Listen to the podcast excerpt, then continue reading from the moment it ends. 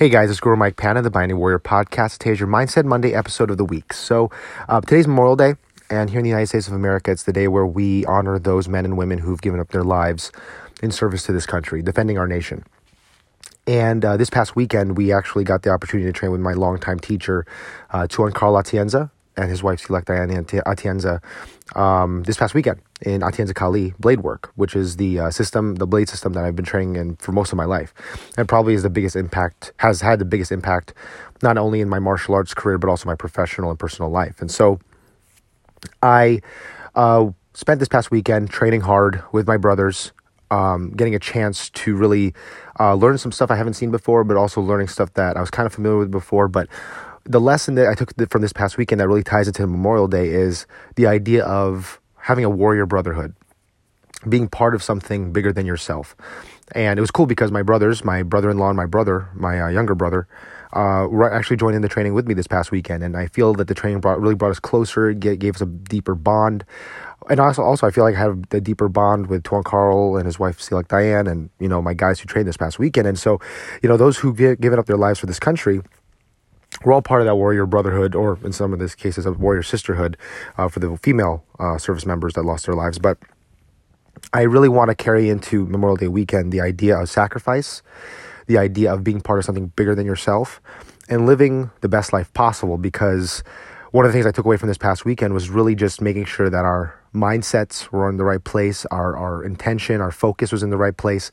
And I think a lot of times we get so caught up in the daily grind of things, we forget about those things. And as a person who really respects the men and women who have served this country, both alive and dead, I really wanted to make sure that this past weekend we trained to be warriors as a means of not just feeling strong or just empowering ourselves, but also more importantly to remember that we have a duty to protect our families, our communities, our tribes. And I think that's what the brave men and women of this country have done, who've given up their lives. They've done that. They recognize that. So as we go to Memorial Day weekend, let's be people worth protecting. Let's live lives of integrity, of honor, of love, of courage.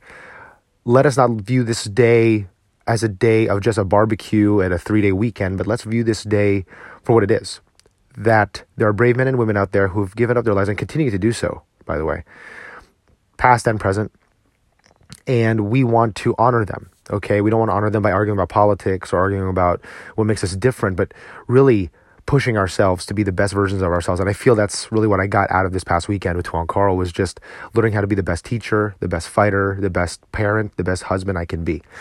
And that's really what I carried from this weekend. And so as we go to Memorial Day weekend, guys, let's shut off the politics for a second. Let's shut off the hate on social media.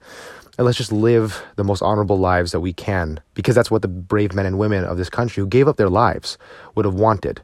They would have wanted us to treat our fellow Americans with compassion. They would have wanted us to treat our fellow Americans with honor and respect.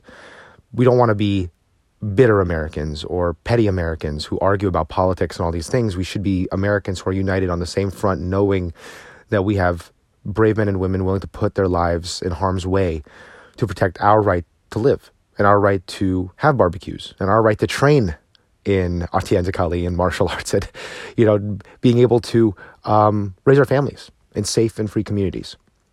So for those men and women, or if you lost a relative or a loved one due to their service, and maybe they've given up their lives bravely in honor and service of this country, my prayers go out to you. And I'm just grateful to be an American, and I'll try to do my best to be the best American I can be today and going into this week.